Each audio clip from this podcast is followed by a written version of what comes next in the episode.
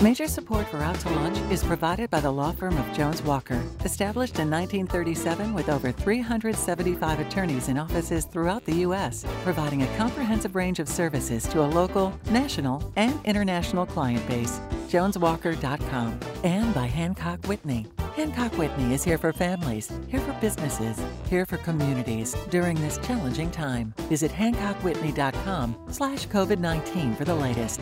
And by Short and Associates, legal recruiters in Louisiana and Texas. From our socially distanced virtual lunch table in Lafayette, we're out to lunch with Christian Mader, publisher and editor of The Current. It's business, Acadiana style. Hi, welcome to Out to Lunch Acadiana. I'm Aileen Bennett, sitting in for Christian Mader, who's out on paternity leave. During the COVID crisis, we've seen some changes around here. Some businesses we regarded as institutions and others we all assumed were doing great have closed for good. Although we all lose something when the local business closes, as consumers we manage to recover. We find another place to eat a po' boy, drink a daiquiri, or buy whatever it was we used to get at what used to be our favourite place. But during this pandemic, we have come to realise that there are some institutions that are simply irreplaceable. One of them is officially known as the Lafayette Farmers and Artisans Market at Monkers Park. If you're from Lafayette, you know it as the Farmers Market at the Horse Farm. Every Saturday morning since June 2013, the Farmers Market has been selling everything from fresh produce to popcorn and offering experiences from Cajun music to face painting, 52 weeks a year. Some Saturdays it's bitterly cold, some Saturdays it's raining, but every Saturday the Farmers Market is open. Or it was, until it wasn't. To catch up what we're optimistically calling post-COVID plans for the farmers market, I'm joined today by the market director, Mark Hernandez. Mark, welcome to Out to Lunch Acadiana. Thank you, Elaine. Good morning. We're really appreciative of you having us on and talking all the good things about the market. We're delighted to have you. Louisiana shares the abbreviation LA with the city of Los Angeles, although that sometimes leads to some confusion on paper and online. In the real world, there's very little overlap between the LA lifestyle in the desert west and the LA lifestyle in the humid south. For example, if I was to say burritos, you'd say Los Angeles. If I was to say po' boys, you'd pick Louisiana. So, how about skateboarding? Naturally, you're going to say Los Angeles, but you know this is a trick question, right? The answer is Lafayette native Daniel Barousse. Daniel Barousse is an artist, a woodworker, and a skateboarder. The combination of these three traits is a company called Barousse Works, in which Daniel makes works of art from recycled skateboards. Daniel, welcome to Out to Lunch Acadiana. Hello. Thank you for having me, guys. I appreciate it. Mark, as consumers, we know how disruptive it was not to be able to go to the farmers market on Saturday morning. How disruptive was it for the vendors who sell there? How dependent are the vendors, especially the food vendors, on the market? And how were they able to make up for losses during the closure? Yeah, that's a very good question. Thank you for asking that. The farmers market is a very unique place in that we are a cooperative of vendors or small businesses from different backgrounds. We've got 5 different categories within the market. So the question is, how did they fare through COVID? My answer would be that it depends on what the vendor was selling. So we have 5 categories. The farm-based category, which represents all the things that you would think of typically that would be produced from a farm: grass-fed beef, produce, honey, anything that you would think would be produced from a farm. Actually, those guys fared very well. And I think the reason for that is that the community realized the very fragile food system that we find ourselves in, and the opportunity to attach themselves to a secure resource of a local grower or farmer was really blossomed. And so our farm-based vendors actually fared very well through. In fact, they created more clientele than they can handle through the last 3 or 4 months. And what did they do? Well, one great thing about them being at a farmer's market is that they're able to really attach themselves and create relationships with their clientele and build their clientele on a week-to-week basis. So they build a database of all their customers. And so So they sold from their farms. Some of them would deliver. Some of them would have on-site pickup from their farms. But people sought them out and found them and secured their food. Beautiful. Yeah. So those vendors did very well. Some of the other vendors, what we call value-added products or arts and crafts, those types of vendors really struggled because most folks weren't thinking about luxury items or other items that are not necessarily needed for survival on a week-to-week basis. So those vendors struggled, obviously, like we all did. And we'll come back to that. Daniel, sure. You make pens, coasters, beautiful earrings, tables, and a whole lot more out of recycled skateboards. There's nothing about the finished product that hint at the raw materials of a skateboard. It's an unexpectedly vibrant-looking material. Are skateboards made of wood, or is it some composite material? So it's made of wood. They use, typically every skateboard is made from 7 plies of hard rock Canadian maple. And they use either a water-based glue or an epoxy to compress all of those plies together to give you a really hard wood. And by placing the grain on each ply going perpendicular to the next, it makes the wood really strong over a very small distance.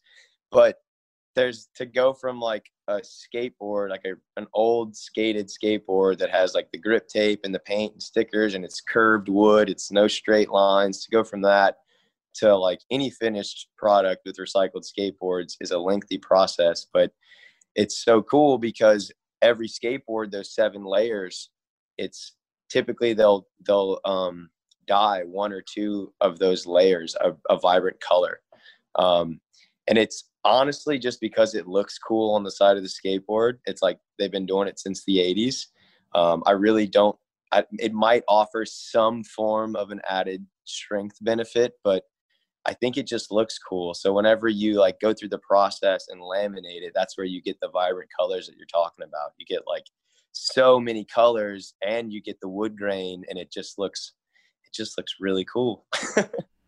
So let's start from the source. How do you get these skateboards? They're obviously not all trashed and busted up. So what has to go wrong for somebody's skateboard to throw it out, and how do you get hold of it? Okay, so they are all skated. I don't take any skateboards that a kid hasn't skated and deemed it was time for a new skateboard and left that one behind. So I've been in the sales side of skateboarding now for about 7 years. I'm a sales rep for a couple other companies. Whereas that used to be my full-time job, that's now my part-time job, and my part-time job is now my full-time job. Meaning, the Barousse Works is now my full-time job and sales repping is now my part-time.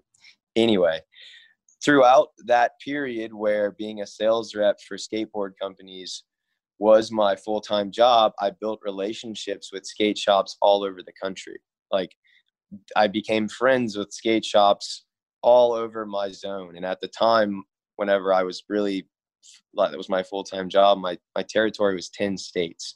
So over the course of 7 years, I built relationships with the owners, the workers, and then the people that are involved with all these skate shops. So whenever it came time for me to do this, it would be, I don't go through that many skateboards to be able to make stuff out. You need a ton, but I have relationships with skate shops, pretty much all along I-10 is what I do, from Austin. Very clever. To New Orleans, just a straight shot. And, it just works out with my life and my schedule to where we're able to go and grab the old board. They're going to throw them in the trash. So instead of them being thrown out, if you have a broken board, I'm able to take it and recycle it. And it's a lengthy process. You have to do a lot of work to be able to recycle it. There's just no two ways about it. It doesn't, it just takes time, but the end result, you get a really, really beautiful material to work with. And then it's just like anything else, it's just you're limited to what your creation, your mind can do. Mark, the way Daniel's managed to kind of, he changed his full-time job into a part-time job, but he's combined all these different things he loves to make his life the way he wants it. You've done the same. Tell us the other things that you do to keep that balance in your life. Yeah, that's interesting. The start that I had in the farmers market world was really through my love of horticulture, landscape work, and what we call market gardening, which is a small scale farm. You know, lots of the market gardeners have a difficult time identifying themselves as a farmer. But a market gardener specifically is someone who grows for local markets, and typically they're the salesperson as well. So my introduction to the world of farmers markets came through my love of keeping my hands in the soil. The concept of nurturing someone or nurturing a living thing has always been near and dear to my heart from my childhood times of raising small animals in the backyard and growing small gardens. Like the idea of nurturing the health and the growth of a living creature has always just been part of who I am. And so it was a pretty natural transition for me to go from college. I graduated USL in 96 and started my own little small landscape company right thereafter, which allowed me to purchase a small plot of land in North Lafayette Parish. And my wife and I started a small farm called Mark and Mary City Farm. It was an organic produce farm, and we also grew blueberries, blackberries, and a couple acres of fig trees. That introduced me to the world of farmers markets. I became a vendor at some of the local farmers markets when the whole concept of the Save the Horse Farm movement started. I guess it was about 15 years ago now. And that led me to helping to organize the Lafayette Farmers and Artisans Market then. And so the interesting thing to me is that transitioned into a leadership role in there. And I shortly thereafter realized that what a market could do for individuals is in fact nurturing their needs. And so it kind of is like a twofold thing for me. It kind of led me down the path that I think is fruitful. And the farmers market has this open market model where vendors become a member, and then they can almost kind of just come 3 times a year or every week. So someone like Daniel could come and sell his skateboard, jewelry and furniture there, but not have to be there every single week. Right. So there's one thing that we hear often at the farmers market, and customers will come up and say, this place, this atmosphere has a certain vibe about it that some other farmers markets may not have. It feels free, it feels lively, honest and open. And so one of the concepts of our original philosophy around the market was that we never wanted the vendor to feel as though they were strapped to the market, meaning it becomes too much of a job, it's too stressful. There's some markets around the country that require their vendors to be there every week, and after 3 misses, they're out. And that's very stressful for a vendor. You can imagine, especially at this time, if they don't have product or it's not reasonable for them to show up, they're punished for it. And so we wanted to create a model that what we call an open market. The vendor pays their annual fees, $50 annual fee.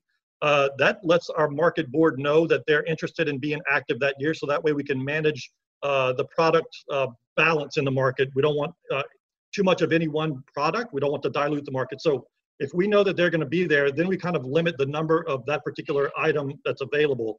Then they have the opportunity to show up once a year if they want to, or they can come every 52 weeks out of the year. They prove that they pay their booth fee, and then they can show up. You're listening to Out to Lunch Acadiana. I'm Aileen Bennett, sitting in for Christian Maida. I'm talking with Mark Hernandez from the Lafayette Farmers Market and artist and woodworker Daniel Barousse. We'll be right back after this very quick break. You're listening to Out to Lunch Acadiana.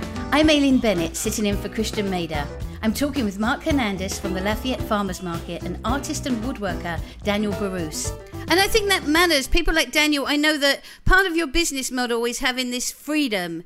You originally had a full-time job, Daniel, and it took you 9 months to persuade that employee to let you go like on the road and do your job from there. Tell me about how did you persuade them? So you're talking about like the van thing. So, yeah, tell us about the van thing. Yeah, so that's kind of how like woodworking came to be, honestly. So I was the director of sales for an apparel company based in Austin, Texas. And my territory was the central U.S. And then maybe a year, not quite a year after I'd started working for them, they wanted me to take on the entire western half of the U.S. They wanted me to be the director of sales for the whole western half of the U.S. and specifically focus on California's coast, where a lot of the business would lie. And based on my background in sales in the skateboarding world and in just the action sports world in general, I had learned how, I just could walk in and talk to those guys without a problem, just based on my background, my passions, just what I had done. So it made sense. That was honestly, whenever they were hiring me, they had that in their mind already. So they asked me to do it. And, I had just come from a job where I loved it. I worked at this clothing company called Volcom. It's a skateboarding company for 5 years, and I was traveling a ton and having a blast. I was traveling 80% of the time.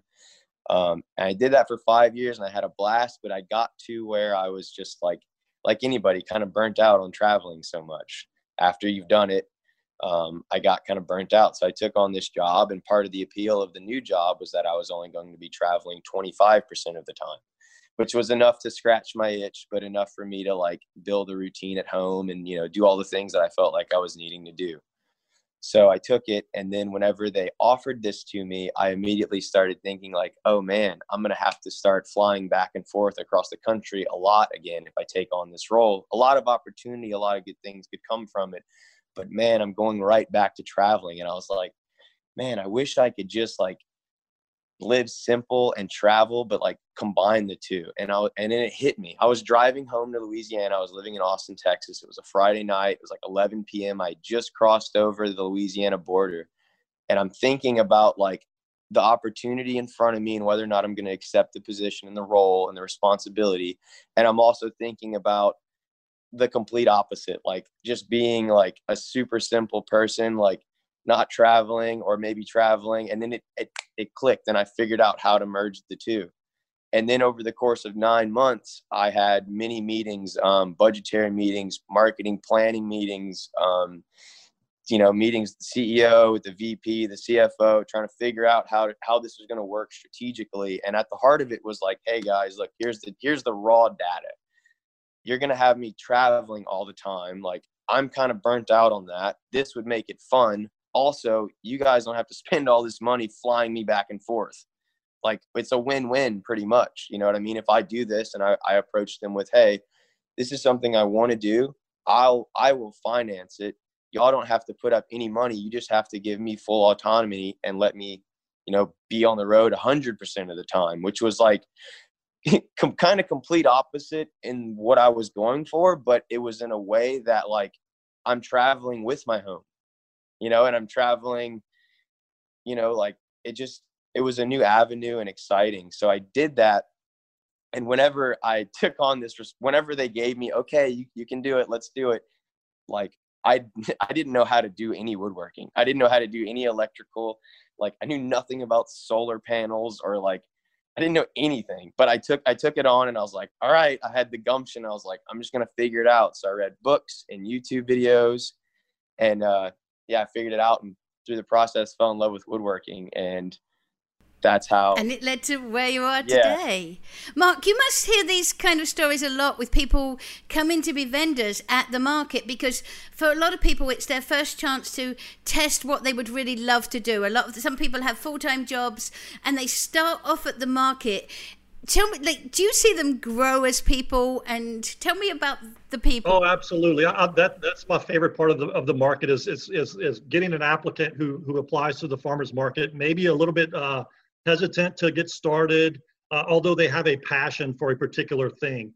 Those are the greatest, the vendor who will do what they do, whether they make $1 on it or not, is our greatest vendor. We have a very diverse vendor crowd there.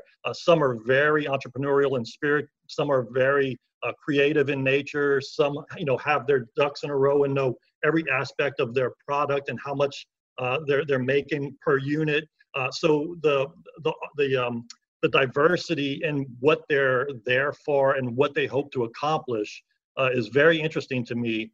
The vendors that do the best are the ones who are going to do that, whether they make a dollar or not, and their passion comes across to their customer base. So if there's someone listening right now, or Daniel, who's like, oh, I'd like to do that market sometimes, that would be good. How did they? Is there an application form? What do they just show up? What? Tell me the process. Yeah.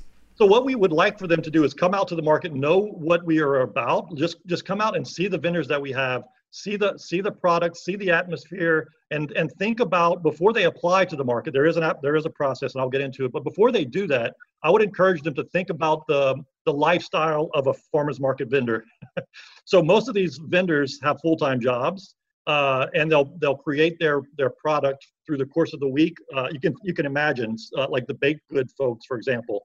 I mean, they're up all night Friday night baking their goods for a 6 o'clock appearance at the market. They're there all day till about 2 p.m. And then typically they go home and crash Saturday night and then try and recoup on Sunday and go back to work on Monday. So it's a very demanding lifestyle if they choose to do it regularly. If it's once a month, it's probably not that big of a deal. So the application process is that we have a board, an applications committee, which is made up of 5 of our board members who are either previous vendors or Louisiana Crafts Guild members. So these are folks who have gone through the Louisiana Crafts Guild process and become approved artists through the Louisiana Crafts Guild. They take our application, so someone who's listening could fill out an application on our website. They'll get a response from us saying, we've received your application and we'll process your application. We like samples, and then once they're approved, they have access to the market. Fantastic. Daniel, I looked at your website this morning, and I think this is the question that all creatives get asked at some point. Do you consider yourself more artist or craftsperson, or is it a combination? I'd say more of an artist, I suppose. I mean, you can't be one without the other, but I would say it's more of an art just because of, I mean, one person could do the exact same thing and they could classify themselves that way and they wouldn't be wrong, but I view it as more of an art just because it's, everything comes from like a very passionate place. And you're moving more towards those kind of artistic commissions rather than just producing stuff to sell. Yeah. That's what, ideally, that's what I would just be doing. And honestly, that's kind of where I'm at. The bulk of what I do is I do custom commissions primarily, but I'm getting more into just doing what I want and it being okay. So yeah, it's that combination. Yeah. And it is for everyone at the farmers market between art and being able to sell your art. And the more you make a name, the more you get to do what you want to do. And Mark, you must see that with vendors, how they start at the farmers market and then a few years later, what they're producing. Yeah, what we tell the folks that are vendors is we say whatever your story is, whatever drives you, make that part of your marketing. Create a story, and let your customer know who you are, and through that connection, your sales will naturally go up. So Daniel, how do you, apart from online, obviously I can see your website, but how else do you sell your stuff at the moment? Have you ever done a farmer's market? So I've never done a farmer's market. I've thought about it, but I've done festivals. I've done Festival International, which was that was the first time I ever showcased any of my work outside of custom commissions.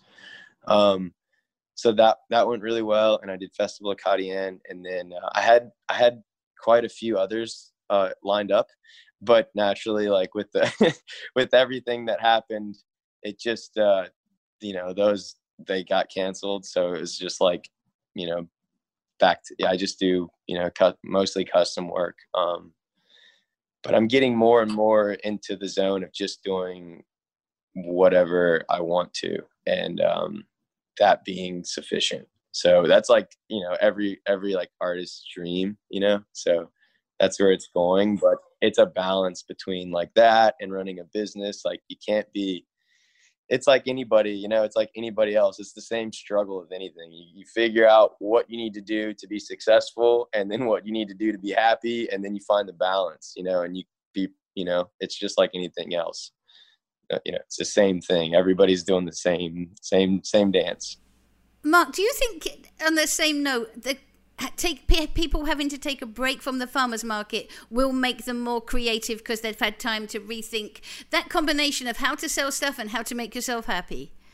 Yeah, absolutely. One interesting thing that we've discussed with lots of our art vendors is that the utilization of the market for artists in particular is more of an opportunity to expose their works, not so much a place to sell, although they do make sales, but it's really about getting their name out and being able to expose their works to a broader audience. And Daniel, have you found yourself being more creative during this time, or were you? Oh yeah. Is it? Oh yeah. Yeah. This has been like, it's been a challenging time, but on certain levels, it's been like, I mean, just in my world, just because I'm already in isolation, you know, I'm in like a box, you know, all day just working with wood. So, you know, but it forces you to just like delve deeper into that. And it's been positive in that sense. You know, of course, it's like there's challenges that come with it, but it's, you know, that aspect has been good. It's just like, I find myself definitely having an easier time just getting into the flow and really just losing track of time while I'm working, which is my ultimate, that's my favorite thing in the world. It's awesome. Mark, a final question for you. We know that there's a new park coming. We're not quite sure when. What happens with the market in that new park? So the market will remain as is. We're very, very excited about the opportunity to have a new farmers market pavilion, which will be established kind of behind where the Red Barn is. For those of you who are familiar with the park, there's a beautiful old Red Barn. So the farmers market pavilion will be located right behind there. The market, I think, will just blossom even further once the park is open. So now the market is exposed to only those who are coming specifically for the farmers market. When that park is open, you know, there'll be so many more opportunities for us to expose our vendors and all the great things of the market to a much larger audience. So it'll just continue to grow. We're going to stay open through construction. Excellent. I think we're all looking forward to that. And maybe we can get Daniel there some week as well. And that would be... I need to go. I honestly, I've been needing to go. And then like the pandemic hit and it was just like so wild. But before that, I talked to Mark. I was like, cause I was, you know, I helped my girlfriend, she was doing the farmer's market all the time. And, you know, it's definitely something I need to do. So, Mark, I do need to get with you on that. We'll make it happen. I started out today talking about the distinction between LA, as in Louisiana, and LA, as in Los Angeles. In the grand scheme of things, Lafayette, Louisiana is a small town, and Acadiana is a uniquely distinct part of America, insulated by the mainstream by bayous, swamps, language, and culture. But strangely, we're not wanting for anything here. If you didn't know this show was made in the Louisiana variant of LA, and you just heard us talk about vibrant farmers market and an artist who make pieces of sculptural functionality out of recycled skateboards, you might assume we were talking about the second largest city in America, rather than the fourth largest city in Louisiana. Mark and Daniel, thank you for everything you do to make Lafayette and Acadiana the rich and rewarding place it is to live in. And thank you for joining me today on Out to Lunch Acadiana. Thank you for the opportunity. Thank you guys. Thanks for having me. Thank you. My guests on Out to Lunch today have been Mark Hernandez, Market Director of the Lafayette Farmers and Artisans Market, and Daniel Barousse, artist, woodworker, and owner of Barousse Works. We edited this show to fit in the time slot here on KRVS. You can hear our unedited conversation and find out more about the farmers market and recycled skateboards by listening to the Out to Lunch Acadiana podcast. You can find and subscribe to the Out to Lunch Acadiana podcast anywhere you get podcasts and on our website, itsacadiana.com. If you want to know what we all look like, you can find photos from this show on itsacadiana.com on our Out to Lunch social media. These photos were taken today by Jill Lafleur. You can find out more about Jill's photos at lefleurphoto.com. We'll be going back to hosting Out to Lunch at the French Press soon. In the meantime, they're open and you can go there Wednesday through Sunday. Out to Lunch Acadiana is a production of INO Broadcasting for itsacadiana.com and KRVS 88.7 FM. The producer of our show is Grant Morris. Our technical producer is Eric Morrell. Our associate producer is Molly Richard. Our researcher is Maggie Mendel. I'm Maylene Bennett. I'm sitting in for Christian Maida, who's on paternity leave. Either Christian or I will be back here next week. We look forward to seeing you then around our virtual lunch table for more business Acadiana style on Out to Lunch Acadiana. Major support for Out to Lunch is provided by the law firm of Jones Walker, established in 1937 with over 375 attorneys in offices throughout the U.S., providing a comprehensive range of services to a local, national, and international client base. JonesWalker.com. And by Hancock Whitney. Hancock Whitney is here for families, here for businesses, here for communities during this challenging time. Visit HancockWhitney.com/COVID-19 for the latest. And by Short and Associates, legal recruiters in Louisiana and Texas. Mitchell Foreman wrote and performs all the music on Out to Lunch. You can hear Mitchell's music anywhere great jazz is sold or streamed and at MitchellForeman.com.